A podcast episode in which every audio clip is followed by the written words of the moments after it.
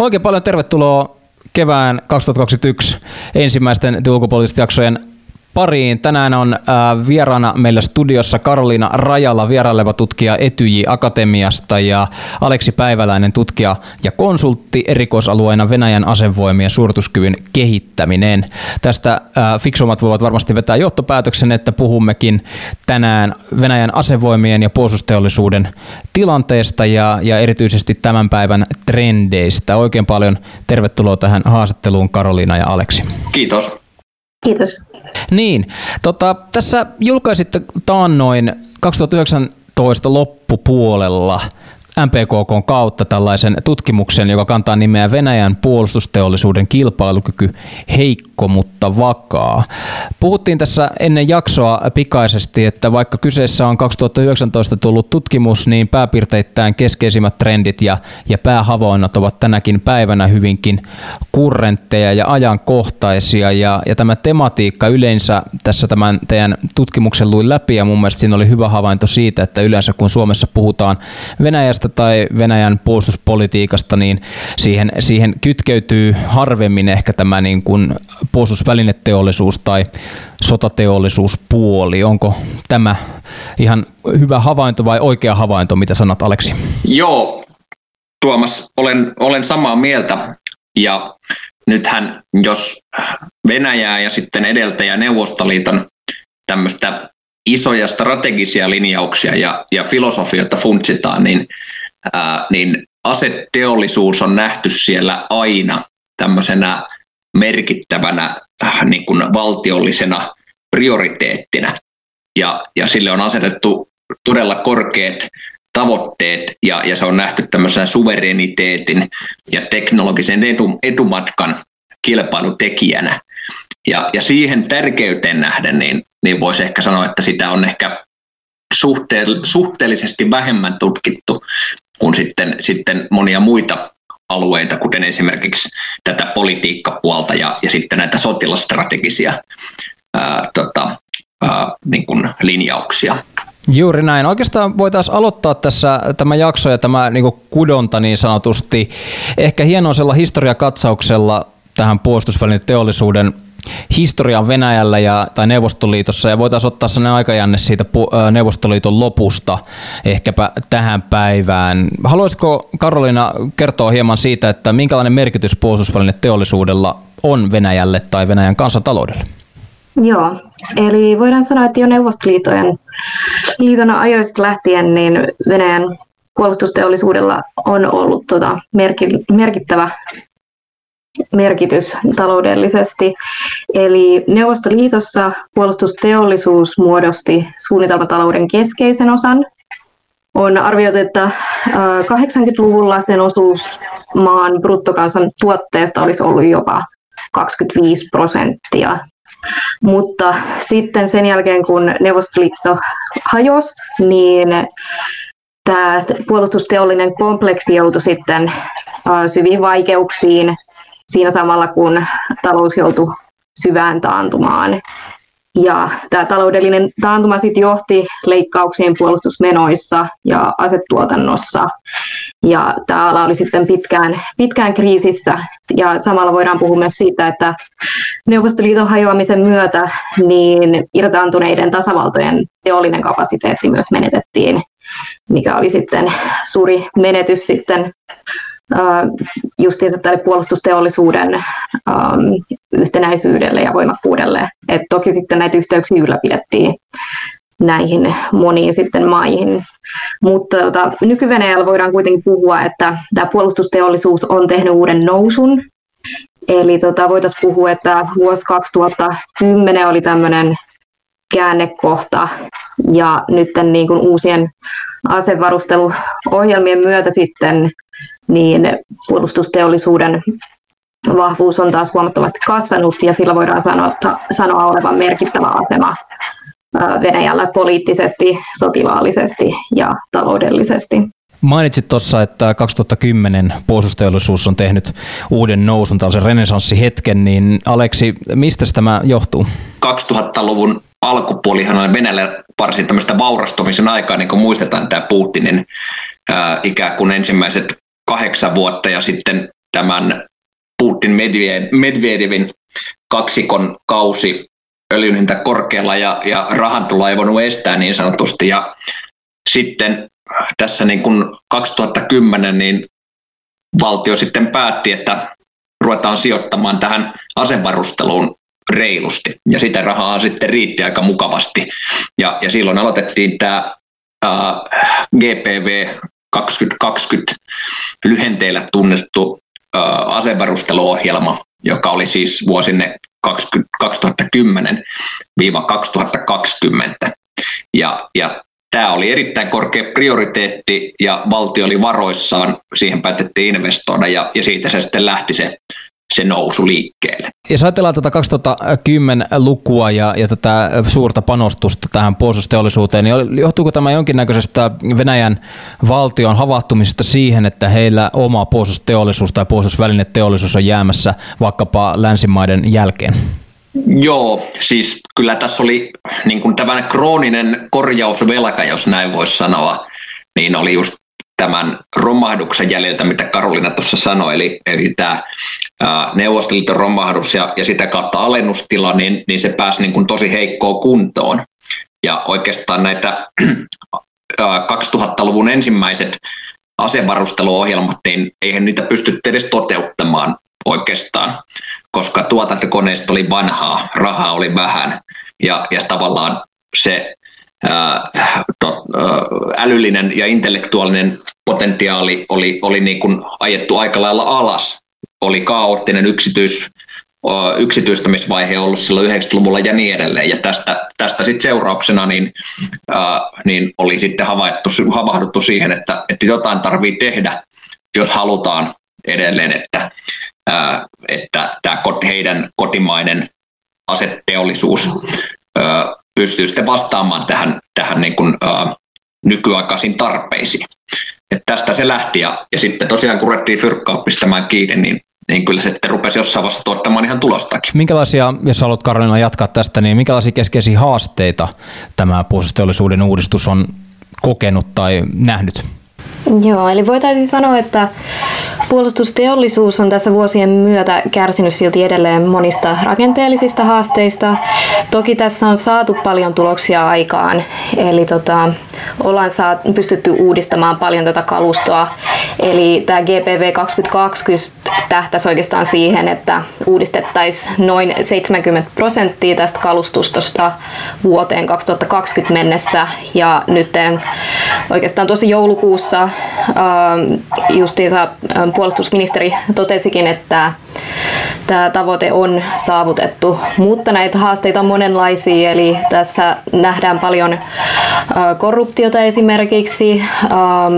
Lisäksi voitaisiin sanoa, että näillä puolustusteollisuuden yrityksillä on korkea riippuvuus valtion tuesta ja sitten lisäksi paljon ongelmia aiheutuu myös liittyen esimerkiksi immateriaalioikeuksiin ja sitten toki myös Itä-Ukrainan sota, nämä tapahtumat ovat olennaisesti vaikuttaneet puolustusteollisuuteen siinä mielessä, että sanktioiden myötä Venäjä ei ole onnistunut saamaan monia osia sitten tuotteisiin, mitä se haluaa tuottaa.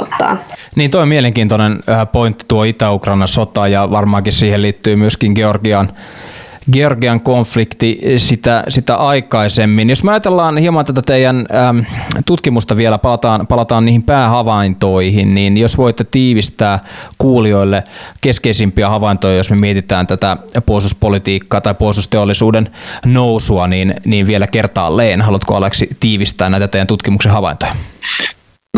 Mielellään, mutta sitä ennen itse asiassa nyt kun sanoit Georgian, jos saan siihen ihan yhden lauseen niin nyt kun hyvä kun nostit esille, koska se oli ilman muuta yksi semmoinen havahdutte silloin 2008, että siellä ikään kuin tuli semmoinen karu todellisuus, että he havaitsi, Venäjä, Venäjä havaitsi olemansa ö, aika lailla jälkeenjään. Esimerkiksi vaikka miehittämättömissä lennokkeissa ja, ja viesti- ja johtamisjärjestelmissä. Et se oli jonkunlainen ilman muuta herätys heillä sisäisesti. Tämä ehkä, ehkä pienenä lisäyksenä tähän, tähän sinun aikaisempaan kysymykseen. Ja nyt sitten, mitä tulee tähän nyt sitten keskeisiin havaintoihin tästä meidän tutkimuksesta, niin tota, ehkä niin kuin semmoinen niin kuin hyvin tiivistetysti voisi sanoa, että tämä on niin kuin elvytetty tämän niin kuin asevarustalo-ohjelman seurauksena tämä puolustusteollisuus. Et, et jos oli niin kuin polvillaan 2010, niin, niin tämmöisestä hyvinkin syvästä murheenahosta on noustu semmoiseen ihan kohtuulliseen tasoon, mistä osoituksena ö, on pystytty aika tehokkaasti tuottamaan tämmöisiä päivitettyjä ö, perinteisiä asejärjestelmiä.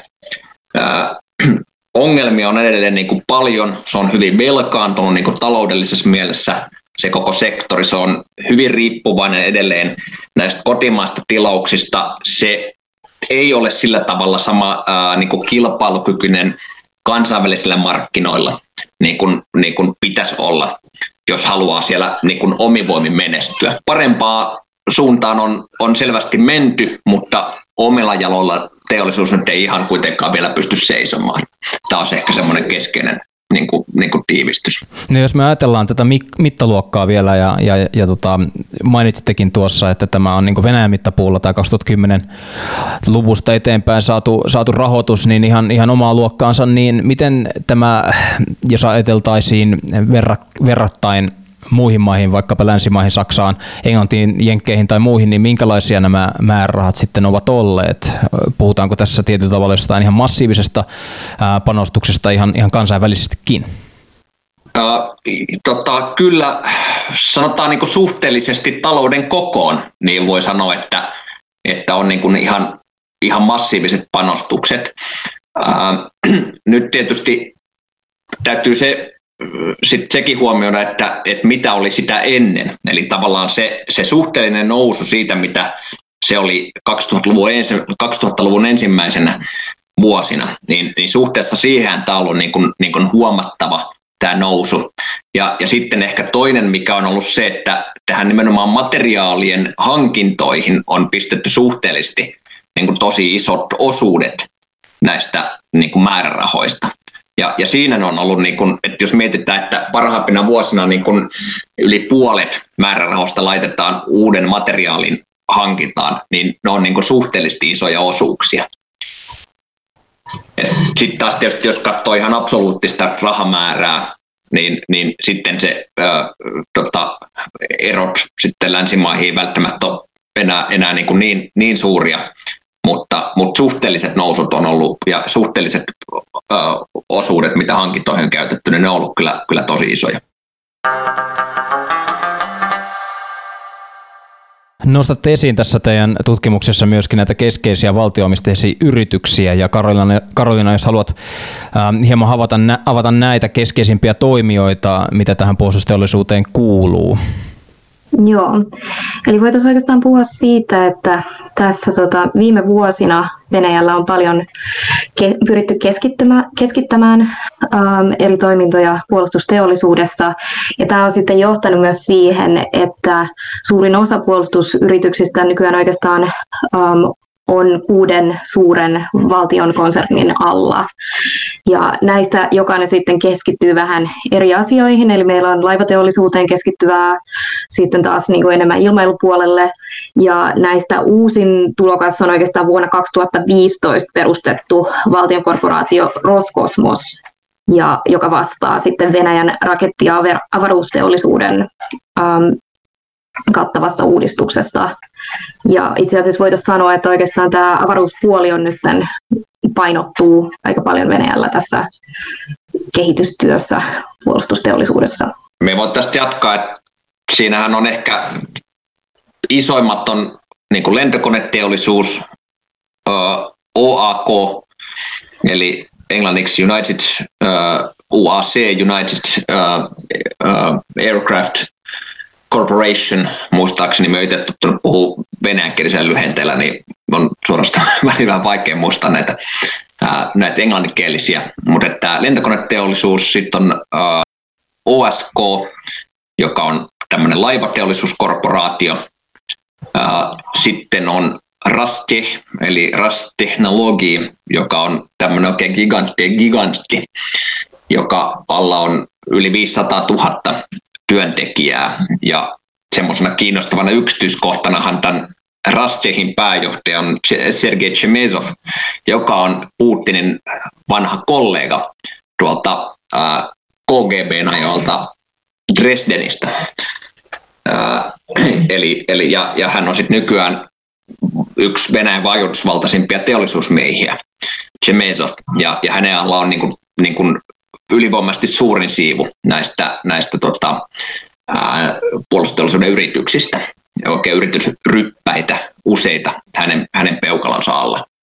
Ja, ja sitten voisi mainita tämmöisten ohjusaseiden konsernin KTRV ja Korporatia Taktiskih Raketnih ja sitten vielä ehkä niin kuin tästä Roskosmosin nyt Karolina sanokin, mutta sitten tietysti Rosatom, jonka alla on sitten tämän siviililiiketoiminnan lisäksi tämä, tämä ydinasepuoli. Eli se ylläpitää ja kehittää näitä ydinaseita teknisesti. Ja sitten viimeisenä ehkä Almas Antei, joka on ilmapuolustusten järjestelmiä, ja tämä S-400, joka on tullut tutuksi muun muassa tästä Turkin kaupoista, niin, niin se on tämän Almas Antein yksi näitä lippulaivatuotteita niin sanotusti. Että ehkä tämä on, niinku, tässä oli nämä, nämä niinku isoimmat. Tota, jos puhutaan hieman näiden yritysten kannattavuudesta ja, ja erityisesti kyvystä seisoa omilla jaloilla niin sanotusti ilman valtion tukia, niin miltä, miltä se näyttää tämän teidän tutkimuksen valossa ja ehkäpä nyt tänä päivänäkin? Voitaisiin sanoa, että monet näistä puolustusteollisuuden yrityksistä valitettavasti edelleen kohtaa monenlaisia ongelmia ja just tässä meidän tutkimuksessa oikeastaan näkyy että monella näistä on suuri ongelmi kannattavuuden ja vakavaraisuuden suhteen, minkä lisäksi sitten tuottavuutta voidaan pitää monin tavoin heikkona. Tämä on niin kuin tavallaan tämä on silleen mielenkiintoinen, että valtiohan on asettanut tämmöisen tavoitteen äh, siviilituotannon lisäämisestä. Ja äh, he tavallaan haluaisivat, että tämä puolustusteollisuus olisi tämmöinen innovaatiomoottori. Vähän niin kuin Jenkeissä oli DARPA silloin, eli tämä Defense Advanced Research Projects Agency, ää, niin, joka tä, niin kun oli 60-luvulta, 70-luvulla, niin oli tämmöinen tosi voimakas innovaatiomoottori. No nyt sitten venäläiset ajattelija Putin ajattelee, että tästä puolustusteollisuudesta pitäisi saada sellainen, ja sitä kautta se saataisiin niin kuin nousuun ja, ja kestämään omilla jaloillaan tämä on sitten, itse olen vähän skeptinen, että tämä, onnistuisi, tämä niin sanottu diversifiointistrategia, mutta mut sitä he niin tavoittelee ja, ja sitten samalla he Putin on varoittanut näitä teollisuusyrityksiä, että nämä aseostot ei enää tästä kasva. Että ne rajat on tullut vastaan ja sieltä ei tule enää kasvua. Ja, ja nyt näiden yritysten pitäisi niinku keksiä sitten, että miten he itse vähän paremmin pärjää itse tapahtuuko tätä ja milloin, niin se on sitten, sitten oma kysymyksessä ja siinä on, siinä on kyllä paljon kysymysmerkkejä. Innovaatiotoiminta on nyt kovasti koitettu panostaa tuolla Venäjällä ja Putin on paljon puhunut eri puheissaan innovaatiotoiminnan tärkeydestä ja että tällä sitten varsinkin niin kuin Aleksi puhui myös, niin erityisesti näitä kaksikäyttöteknologioita kehittämällä sitten voitaisiin saada sitten lisää tuotteita ja lisää sitten tuloja näille yrityksille myös. Ja oikeastaan tässä viime vuosina Venäjällä on tullut ulos useanlaisia tämmöisiä strategioita ja suunnitelmia siihen, miten innovaatiotoimintaa voitaisiin lisätä. Ja ähm, erityisesti sitten ähm, suuria hankkeita on ollut nyt myös valtion puolelta siinä mielessä, että on koitettu pystyttää tällaisia uudenlaisia innovaatiokeskuksia ja klustereita. Eli näistä ehkä niin mielenkiintoisempana voitaisiin pitää tämmöistä vuonna 2018 perustettua innovaatiokeskus ERAA, joka sijoittuu tuonne Mustanmeren rannalle Anapan kaupunkiin. Ja siitä halutaan siis leipoa tämmöinen puolustusteollisuuden tutkimusklusteri, jonne sijoitettaisiin erityisesti sitten nuoria ja lahjakkaita työntekijöitä, jotka sitten pystyisi kehittämään myös tämmöisiä läpimurto- ja kaksikäyttöteknologiaa ja uudenlaisia sitten innovaatioita sitten, mistä koko talous pystyy hyötymään. Kuuntelette tällä hetkellä ulkopolitistin uusinta jaksoa, jossa keskustellaan Venäjän puolustusväline teollisuudesta. Vieraana siis Karoliina Rajalla vieraileva tutkija Etyj Akatemiassa ja Aleksi Päiväläinen tutkija ja konsultti erikoisalueena Venäjän asevoimien suorituskyvyn kehittäminen. Niin, oikeastaan tuossa Karoliina jakson alkupuolella mainitsit korruptiosta ja, ja ylipäätään äh, sen jalansijasta Venäjän äh, taloudessa. Ja tämä kai on selvää, että se myös näkyy sitten asetteollisuuden piirissä. Minkälaisia ongelmia jos voidaan tiivistää, niin tämä korruptio on aiheuttanut sitten puolustusteollisuudelle. Mainitsitte tuossa äskettäin tämän diversifiointihaasteet. Joo, eli voitaisiin sanoa, että korruptio on jo vuosia ollut yksi Venäjän puolustusteollisuuden suurimmista rakenteellisista haasteista. Voitaisiin sanoa, että oikeastaan lähes kaikkiin julkisen puolen hankintoihin liittyy Venäjällä korruptiota, mutta sitten tästä luonteeltaan salaisesta puolustusteollisuudesta löytyy vielä keskimääräisesti enemmän näitä tapauksia. Ja sillä tämä korruptio on erityisen vaikea ongelma, koska sen voitaisiin sanoa rehottavan teollisuuden joka tasolla. Ja tämä sitten valitettavasti aiheuttaa sitten venälä- venäläisissä sen, että se hidastaa federaation varustelutavoitteiden toteutumista ja vahingoittaa federaation puolustusvalmiuksia, sillä tota vuositasolla voitaisiin sanoa, että hän hukkuu miljardeja ruplia ja sitten monesti tämä myös johtaa sit siihen, että um, esim. tilauksia ei pystytä toimittamaan tai sitten saadaan huonolaatuisempia laite- ja palveluhankintoja. Mutta tota, se, mikä sitten niinku aiheuttaa tänne, niin, ja miksi korruption kitkeminen on niin vaikeaa, niin voisin nähdä, että se on ehkä sitten, että vuosien varrella nämä toimintatavat on muodostunut ja tietyllä tavalla joku voisi jopa sanoa, että tämä on kulttuuriin kytköksissä oleva asia. Ja näkisin, että erityisesti on kolme tekijää, jotka tekee sitten tästä korruption kitkemisestä varsin niin vaikeata sitten federaatiolle, ja näitä ovat erityisesti salassapito, rajoitettu kilpailu ja sitten raportoimattomat eturistiriidat, minkä lisäksi sitten valvonnan puute on yksinkertaisesti myös suuri, suuri ongelma sitten, joka johtaa siihen, että korruptiota edelleen nähdään varsin paljon. Voidaan siirtyä tässä, tässä tota jaksossa toiseen osioon ja keskustella erityisesti tästä Venäjän avaruusteollisuudesta. Karoliina nostitkin esille tuossa tuon Roskosmos-yrityksen ja minkälaisia ambitioita Venäjällä on tähän avaruuden strategisessa toimintaympäristössä niin sanotusti, niin sanotusti toimimiseen? Venäjällä äh, avaruussektorin määrätietoiset varustelutoimet alkoi tuossa kymmenen vuotta sitten ja maan nykyinen avaruusstrategia hyväksyttiin tuossa maaliskuussa 2016 ja se ulottuu nyt vuoteen 2025. Ja tämän lisäksi sitten avaruuspolitiikkaa myös korostetaan federaation sotilasdoktriineissa. Ja Venäjän sotilasopissa sitten sanotaankin, että ylivalta avaruudessa on ratkaiseva tekijä tulevien konfliktien voittamisessa. Ja Venäjällä ollaan valmiita edistämään avaruuskomponentin käyttöä operaatioissa. Eli tämä avaruuskomponentti nähdään monella tapaa tosi keskeisenä osana tulevaisuuden sotatoimia. Ja käytännössä tämä on ehkä viime vuosina näkynyt sitten niin, että venäläisen avaruustutkimus- ja kehitystyön määrä ja laatu on ehkä niin parantunut. Ja sitten tätä on ehkä nähty myös käynnissä olevissa operaatioissa. Eli Itä-Ukrainaa sekä Syyriaa on käytetty testauspaikkoina uusille teknologioille ja myös tämmöiselle vahvemmalle avaruuskomponentin komponentin lisäämiselle sotilaallisiin, sotilaallisiin operaatioihin. Eli voitaisiin sanoa, että, että tämä on niin huomattavasti kasvanut ja erityisesti tämä Syyrian keissi on aika mielenkiintoinen siinä mielessä, että siellä on testattu nytten todella montaa uutta tai modernisoitua asetta ja lisäksi myös tähän avaruuskomponenttiin liittyen niin aika mielenkiintoinen on esim. tämä GLONASS-satelliittijärjestelmän käyttö.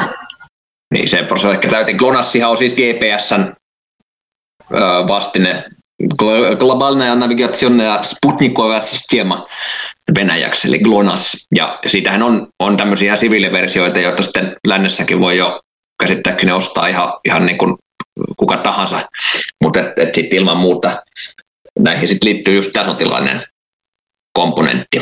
Ja, ja tavallaan ehkä yksi esimerkkihän tästä on se, että kun 2015han Venäjällä perustettiin tai oikeastaan yhdistettiin ilma- ja avaruusvoimat niin kuin ilma-avaruusvoimaksi, niin mikä on sitten nykyään tämä tää tota, BKS, Vastuusnakkas Mitchiski Sili, ja, ja siinä on tavallaan heijastaa sitä ajatusta, että, että tämä niin kuin avaruusilma on ikään kuin jatkumoa tässä niin kuin sodankäynnin näyttämöllä, jos nyt tälleen voisi vois ehkä sanoa.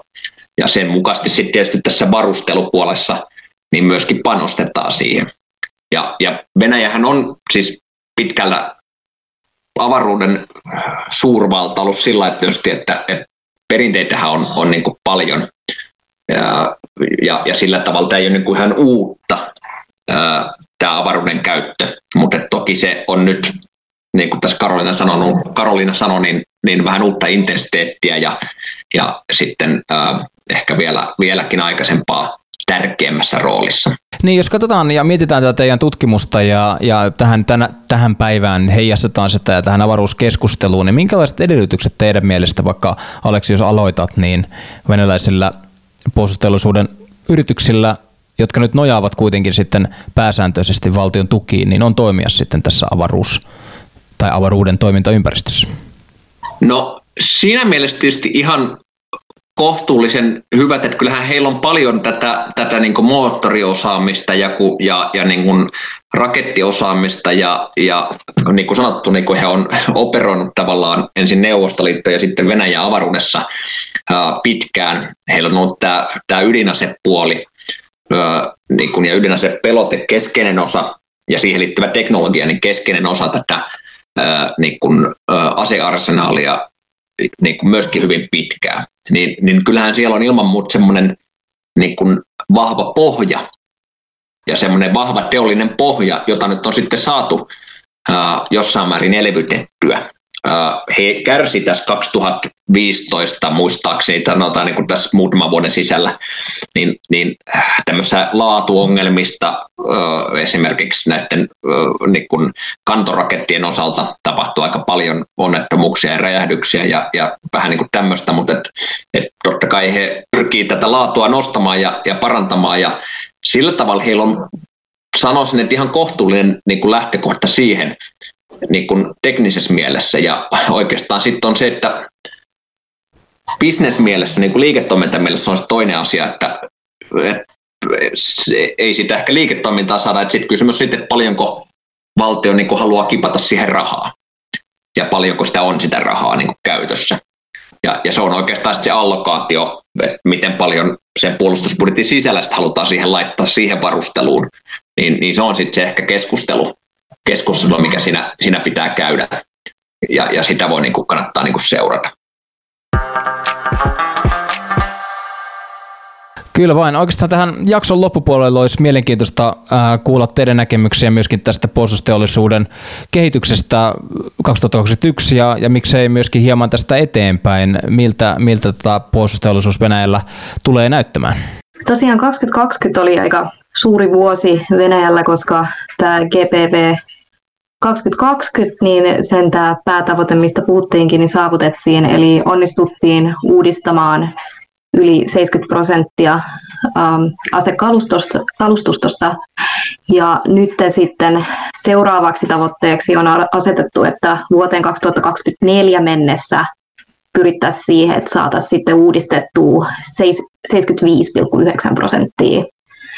Ja tota, tämä on oikeastaan niin kuin edennyt aika hyvin Venäjällä. Toki niin kuin puhuttiin, niin tässä on ollut myös monenlaisia haasteita ja monet näistä haasteista on um, aika sitkeästi säilynyt tässä vuosien, vuosien yli. Mutta tota, yksi mielenkiintoinen kanssa asia, mitä seurata tässä tulevina vuosina, on se, että miten näiden kaksi teknologioiden kanssa sitten edetään tässä, että saadaanko sitä siviilituotannon osuutta esimerkiksi kasvatettua sitten vuoteen 2025 mennessä 30 prosentin tasolle, mistä on puhuttu, vai, vai ei, mutta se jää tuossa nähtäväksi. Tämä on ihan hauska tämmöinen perinne, kun näitä seuraa näitä lukuja, mitä nämä julkistaa, niin on tämmöisiä desimaalitarkkuudella annettu, että nytkin Shoigu sanoi, että 70,1 prosenttia on nyt modernia aseita, niin sitä aina miettii, että mikä se pilkku yksi siinä on. Tota, et, tavallaan ei ole hirveän yllättävää, että tavoite saavutettiin, tämä 70 prosenttia, että siinä ei ehkä niinku ole välttämättä muuta vaihtoehtoa ollut, että kyllähän sitten se viimeinen maili niin sanotusti, niin, niin sitten saadaan vaikka vähän tilastointitapaa muuttamalla, että et siinä mielessä just kun näitä pilkkuja, pilkkujen paikkoja venäläiset mielellään esittelee näissä luvuissa, niin niin just pitää vähän kriittisesti suhtautua, mutta tämä huomioidenkin, niin kyllähän se on niin onnistunut tämä asevarusteluohjelma, tämä viimeisin GPV 2020. Ja, ja he on niin kuin sanottu, niin saanut päässyt paljon pidemmälle kuin mitä, ö, mitä ehkä olisi silloin kymmenen vuotta sitten kuviteltu. Et, et siinä mielessä tämä on ihan kyllä, kyllä voi niin kuin, tota, ö, sanoa, että ovat, ovat onnistuneet.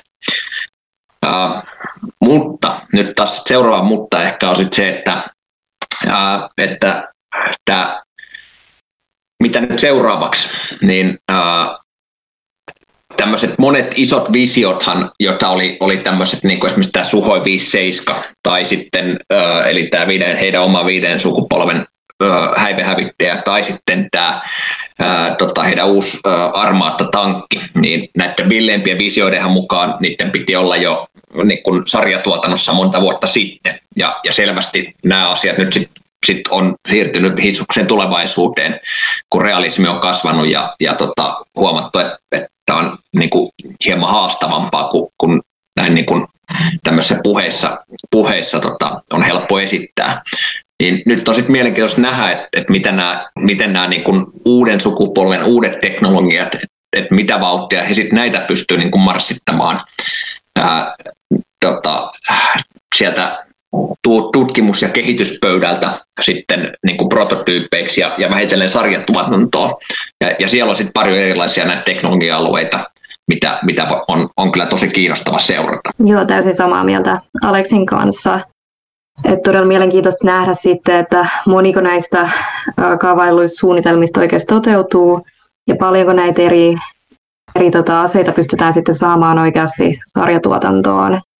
Eli vuonna 2018 oikeastaan Putin herätti aika paljon huomiota eräässä, eräällä puheellaan, missä hän puhuu paljon tällaisista varsin tota, kunnianhimoisista ase, asesuunnitelmista, joihin on myöhemmin viitattu myös ihmeaseina. Ja näistä kuitenkin niin kuin osa suunnitelmista näyttäisi edenneen, mutta se on ihan mielenkiintoista nähdä, että moniko sitten näistä tulee oikeasti päätymään sinne sarjatuotantoon.